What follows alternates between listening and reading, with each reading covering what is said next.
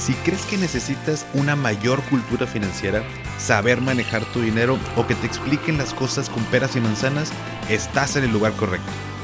¿Qué tal familia? Yo soy Paco Montoya y esto es Finanzas y Café, el podcast donde hablaremos de las finanzas más importantes, las tuyas. Sin más, comenzamos. Hola a todos y bienvenidos de nuevo a Finanzas y Café. Espero que estén teniendo un excelente inicio de semana. Hoy vamos a hablar de un tema que en todos lados escuchamos, que son las fintech. Pero antes de entrar de lleno con el episodio de hoy, quiero que sepas que un 28 de febrero, y bueno, da la casualidad que cae hoy, justo eh, también el lunes de episodio, pero un 28 de febrero del 2020 dio inicio el podcast Finanzas y Café. Así que, así es, hoy cumplo dos años con este maravilloso proyecto que me ha dejado llegar a ti y a todos los que me escuchan cada lunes. Hace dos años tomé la decisión de hacer mi propio podcast. Yo ya consumía podcast previamente dos años atrás y por ahí tenía una, o tuve la fortuna de estar en una estación de, de radio donde fue mi primer acercamiento al micrófono y la verdad es que quise hacer mi propio podcast para poder llegar a las personas que como tú y como yo buscamos información fácil de entender, sin tanto tecnicismo, de una manera práctica y a la vez entretenida para mejorar las finanzas más importantes, las tuyas. Y esta semana, a manera de agradecimiento, te sugiero dos cosas.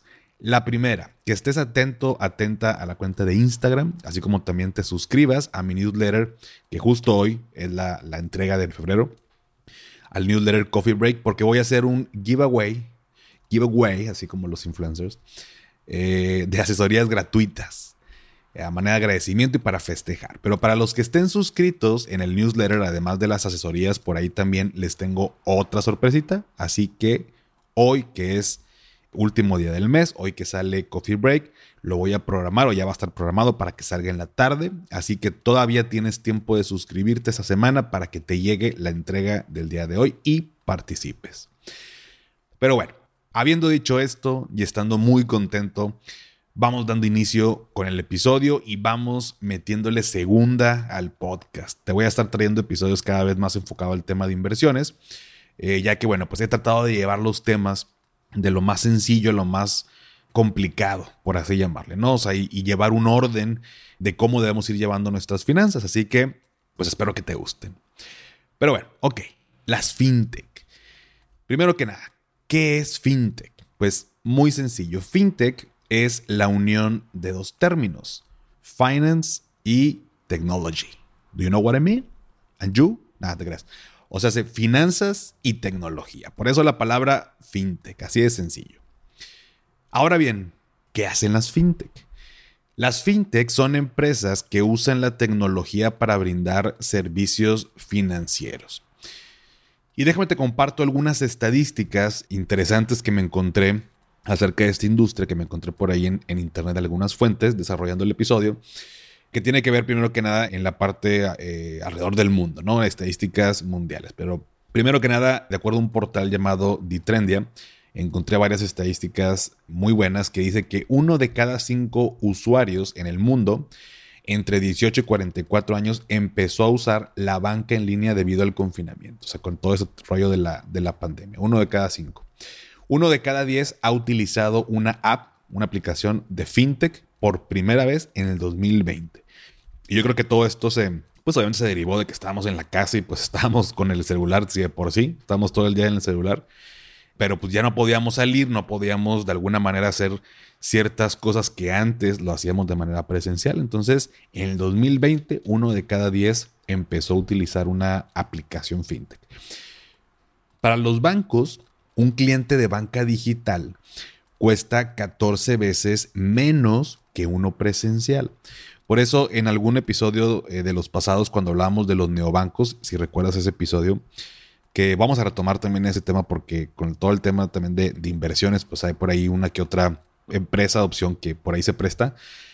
Pero había como un rollo donde los bancos estaban quejando, pues que no se estaba compitiendo de, de igual manera. Y por un lado tienen un punto, digo, no voy a entrar al detalle el día de hoy porque no es el tema, pero los neobancos surgen por esta necesidad de oye, pues hay comisión de todo que me cobran los bancos y pues bueno, estos nuevos bancos, estos neobancos, lo que hacen es que no te cobran comisiones, no te cobran estos cargos adicionales y demás. Entonces, pues la gente empezó a voltear. Y pues cada vez más vemos eso. Digo, yo no sé tú, pero pues también cuando te platicaba que íbamos yo al banco de, de chiquito con mi mamá, pues era un rollo. O sea, la gente dejamos de ir al banco presencialmente. En lo particular, yo te puedo decir que en estos últimos años, o sea, tres, cuatro años, yo creo que he ido al banco más bien por ir a un cajero cuando ocupo efectivo. Y si acaso para renovar por ahí el plástico de mi tarjeta de débito. Pero fuera de eso, no piso un banco. Entonces, esto se traduce también en menores costos para los bancos. Entonces, cuesta 14 veces menos. Un 57% de los usuarios en el mundo asegura que utiliza sus aplicaciones de banca móvil y online más que antes. Y el 21% se interesa en mayor grado sobre la gestión de sus finanzas. O sea, hay cada vez, o habemos cada vez más personas que nos interesamos en, ok, quiero resolver un tema de mis finanzas personales. A ver, ¿qué aplicación me ayuda para el registro de gastos? ¿Qué aplicación me ayuda para llevar mis cuentas? ¿Qué aplicación de mi banco tengo disponible para hacer mis transferencias, trámites, pagos y demás? Un 62% de los consumidores de todo el mundo ya utilizan alguna aplicación móvil financiera. Las instalaciones de aplicaciones fintech aumentaron un 51% en el 2020 y continúan aumentando y los usuarios en el mundo tienen 2.5 aplicaciones financieras instaladas en su celular.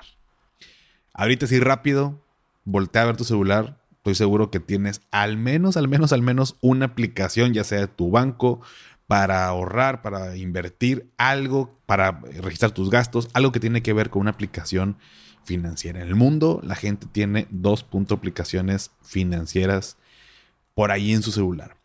Y en México, Finalmente, pues hay poco más de 60 millones de usuarios de alguna fintech, sobre todo en los rubros de pagos digitales y de finanzas personales, que en particular en, México son los, los más eh, demandados, por así decirlo. Ahora bien, el gran reto en Latinoamérica y en este caso, pues en nuestro país, México, es la falta de educación financiera. Yo, nada nuevo, ¿no? Esto ya lo sabemos y el gobierno pues ha implementado algunas iniciativas. Sin embargo, sabemos que no ha sido suficiente. Pero bueno, pues por eso también estamos aquí hoy para entender esta industria y sacarle el mayor provecho. Y sin duda los números de, de las fintech siguen aumentando, o sea, van saliendo cada vez nuevas empresas, nuevas startups. Y pues bueno, los usuarios también siguen aumentando, las opciones cada vez son más atractivas y el sector se vuelve más competitivo, que pues eso ya sabemos que se traduce en servicios de mayor calidad para nosotros como clientes. Pero primero hay que saber qué tipos de fintech hay, ¿no? O sea, hay diferentes tipos de fintech. No todo tiene que ver con tema de pago, no todo tiene que ver con tema de inversiones. Están clasificadas, digo, es un tema relativamente nuevo. Ahorita voy a decir el marco regulatorio. Pero hay que saber distinguir entre los diferentes tipos de fintech. Por un lado están las fintech de medios de pago y transferencias. Esto de acuerdo al portal de FinTech México, eh, esta clasificación. Pero este rubro de medios de pago y transferencia son aquellas plataformas de pago, de comercio electrónico y transferencias internacionales. Por otro lado están las fintech de infraestructura para servicios financieros. En esta existen las que son para evaluación de clientes y perfiles de riesgo, para prevención de fraudes, eh, la verificación de identidades, las APIs bancarias, agregadores de medios de pago, Big Data, eh, inteligencia de negocios, ciberseguridad y contratación electrónica. Hay otras fintech de originación digital de créditos. Básicamente son empresas que ofrecen productos de crédito a través de plataformas electrónicas. Están también las soluciones financieras para empresas, que son software para contabilidad e infraestructuras de facturación y gestión financiera. Por ahí, no voy a mencionar el nombre para que igual tú lo recuerdes, pero hay, un, hay una entrevista por ahí con un amigo que, que tiene una empresa justo que se dedica a esto. Están otras fintech de finanzas personales y asesoría financiera. Aquí van todas aquellas que tienen que ver con la administración de finanzas personales, con comparadores, distribuidores de productos financieros, de educación financiera, asesores y planeación financiera. Están las de mercados financieros. Estas fintech eh, ofrecen servicios digitales de intermediación de valores, instrumentos financieros y divisas, que son pues aquellas donde podemos invertir nuestro dinero. Ya no voy a mencionar en este episodio ejemplos porque voy a hacer otro episodio de fintech que tienen que ver con estas plataformas donde me permiten invertir mi dinero o solicitar préstamo o, un crédito. Pero no quiero ser este parcial ni sesgar al mencionar alguna, alguna empresa. Pero bueno, están estas empresas de estas fintech de mercados financieros. Por otro lado, este término que también escuchamos mucho, las fintech de crowdfunding, que es fondeo colectivo.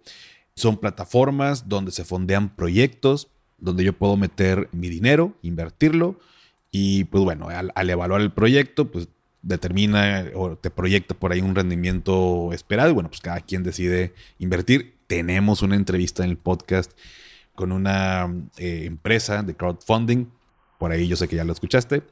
Están también las fintech que se llaman Insurtech. Estas fintech que son Insurtech o en la categoría Insurtech tiene que ver con seguros, con aseguradoras. Bueno, aquí también es la unión de dos palabras, de insurance y de technology.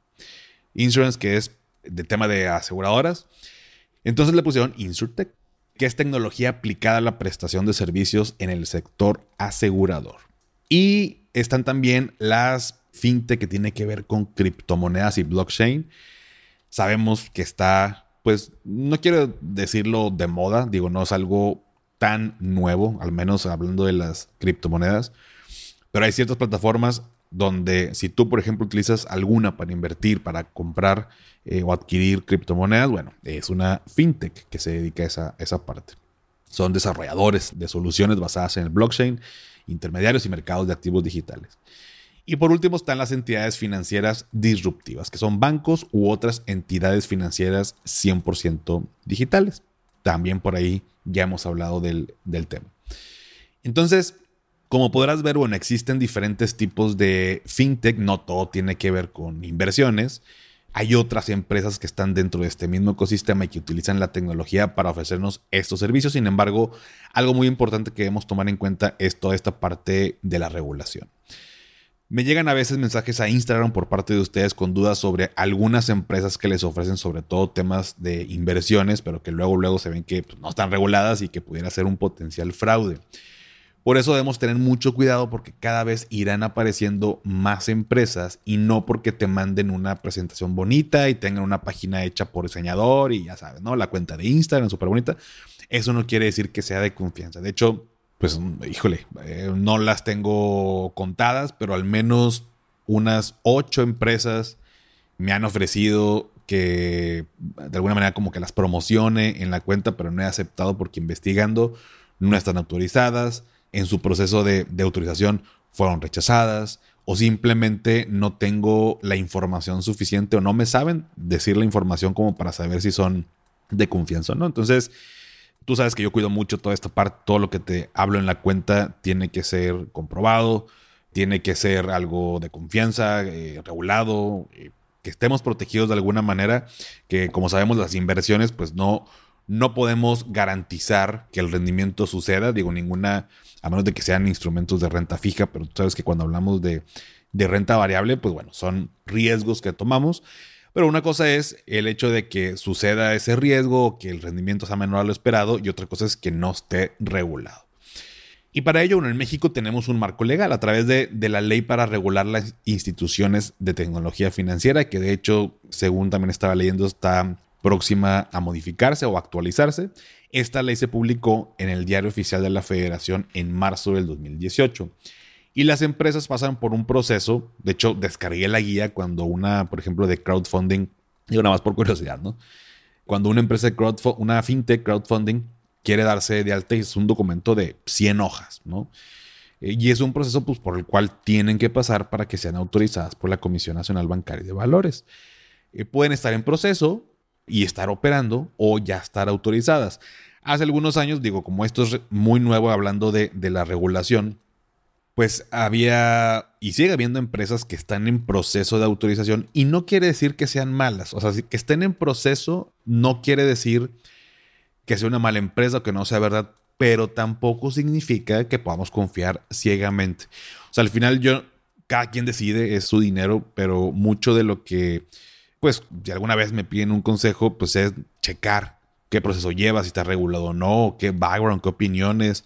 Vaya, por todos lados revisar, pero sin duda el hecho de que esté autorizada, pues me da más confianza. Porque, pues no nos sobra el dinero. Digo, al menos no como para decir le invierto 100 mil pesos al cabo que si lo pierdo no pasa nada, pues yo creo que a nadie nos gustaría. Entonces, es importante esta parte. Por eso es importante revisar qué empresa es, a qué se dedica, cómo va en ese proceso y pues bueno, revisar que esté autorizada en base al marco legal que tenemos en nuestro país. Me topé también una página muy interesante, se llama Finovista. Tiene por ahí varios reportes hablando de las empresas fintech, de todo este ecosistema. Eh, digo, por aquí va a ser complicado, no te puedo pasar los documentos que descargué. Pregúntame por Instagram y te digo la, la página. La página se llama Finovista, F-I-N-N-O-V-I-S-T-A.com, si la quieres revisar. Pero hay varios documentos y varios reportes muy interesantes, muy pares sobre las áreas de oportunidad, sobre los retos, sobre los avances, hablando de las empresas fintech. Y en México, fíjate en porcentaje, este reporte, aquí lo tengo, lo estoy viendo, si no me equivoco, está actualizado al 2020, finales de 2020, pero al menos hasta esa fecha, en México había un 20%, o sea, del 100% de las fintech, 90 de ellas, el 20% era sobre pagos y remesas. Esa es la categoría más alta, más importante. Después le sigue por ahí el tema de los préstamos con un 12%, que en número son 52 startups. En la parte empresarial también por ahí hay 52 startups que también representan el 12%. En la parte de instituciones financieras y tecnología eh, financiera para el tema de empresas también hay 51 startups, que es el 12%. En la administración de finanzas personales, todas esas aplicaciones que nos ayudan a administrar mejor nuestro dinero, también había un 10%, al menos hasta el 2020, que son 43 startups. Tema de trading y mercados financieros, 12 startups, el 3%. Eh, banca digital, 19 eh, startups, que representan el 4%. Y por ahí, por crowdfunding, 27 startups, 6%. Y menciono que había porque algunas de ellas, aquí menciona que hay una tasa de mortalidad, por así decirlo, de las empresas de un 11.3%. O sea, obviamente pues hay empresas que, que, salen y pues luego no les funcionó y pues bye, se desaparecen las empresas. Entonces, también como es un, pues una industria que está en constante evolución, constante cambio, pues también van apareciendo por ahí varias, no todas sobreviven, es un mercado muy competido, yo creo que es algo que ya te puedes dar cuenta, al menos en Instagram, me sale mucha publicidad tanto en Instagram como en TikTok sobre esas empresas y por lo menos hay que tener cuidado, ¿no? Hay que tener cuidado. En esta página también podemos revisar qué empresas están en México, obviamente alrededor del mundo pues hay más fintech, pero podemos revisar cuáles son las que existen. De el origen de estas empresas, el 70% de las fintech, la ciudad de origen es la Ciudad de México. Eh, después le sigue por ahí eh, Monterrey, los Regios con el 11%, Guadalajara con el 7%. Pues bueno, ya sabemos que son las tres ciudades más, más grandes o que están como más en este tema de, innovación. Y pues bueno, en la parte financiera no se queda atrás. Así que te invito a que si quieres leerlo para darte por ahí una, una idea del, del ecosistema fintech esta página es muy buena. Se estima que las fintech generan alrededor de 60 mil empleos hoy en día en México. Entonces va a seguir creciendo y es importante que le prestemos atención. En siguientes episodios nos enfocaremos a hablar de aquellas fintech que, como te decía, me permiten tanto invertir mi dinero para obtener pues, un rendimiento, una ganancia, como aquellas que me pueden dar soluciones de préstamos y créditos. Esto para resolver algún tema en particular. Ya tenemos por ahí algunas entrevistas en el podcast, pero este episodio quería que tuviéramos como este marco teórico, ¿no? ¿Qué son? ¿Qué tipos hay? ¿A qué se dedican cada una de estas empresas? Porque vamos a ver ejemplos más puntuales, vamos a platicar sobre algunas de ellas, sobre las más relevantes, las más importantes en México, para que les puedas ir dando un vistazo porque definitivamente son formas en que podemos manejar por ahí nuestro dinero. Pero por lo pronto familia, pues hasta aquí el episodio del día de hoy. Si llegas hasta aquí, ponme en los comentarios un emoji de un tarro de cerveza, porque yo sé que aunque no tiene que ver con fintech, hoy 28 de febrero sí tiene que ver con la celebración de los dos años de finanzas y café. Va a haber esta semana algunas cositas, simplemente por tema de celebración, porque pues, si no celebro yo, luego quién me echa porras, nada se crean. Pero sí va a haber cosas en agradecimiento a todos ustedes. Y pues bueno, poner este emoji en el post del día de hoy, pues ya sabes, me ayuda a saber que tantas personas se quedan hasta el final y seguir trayéndote episodios, pues padres que te gusten, te ayuden y nos ayude a crecer a todos. Sígueme en Instagram y en TikTok. Voy a empezar a decir ahora TikTok porque pues ya la vamos a empezar también a meter por allá. En Instagram y en TikTok como arroba finanzas y café. Y también, ya lo sabes, dale seguir en Spotify para que te aparezcan los episodios en automático cada lunes. Y antes de despedirme, recuerda, haz lo que te haga feliz, tómate un rico café, te mando un abrazo y espero que tengas un excelente inicio de semana. Hasta pronto.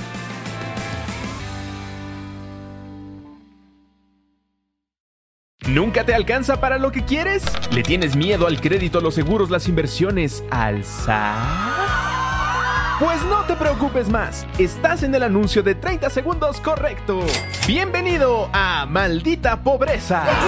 En este podcast te daremos hacks para entender tu seguro de gastos médicos, sobrevivir al hot sale o el buen fin, ahorrar e invertir en bienes raíces. Maldita Pobreza, producido por Sonoro. Busca Maldita Pobreza en cualquier plataforma de podcast.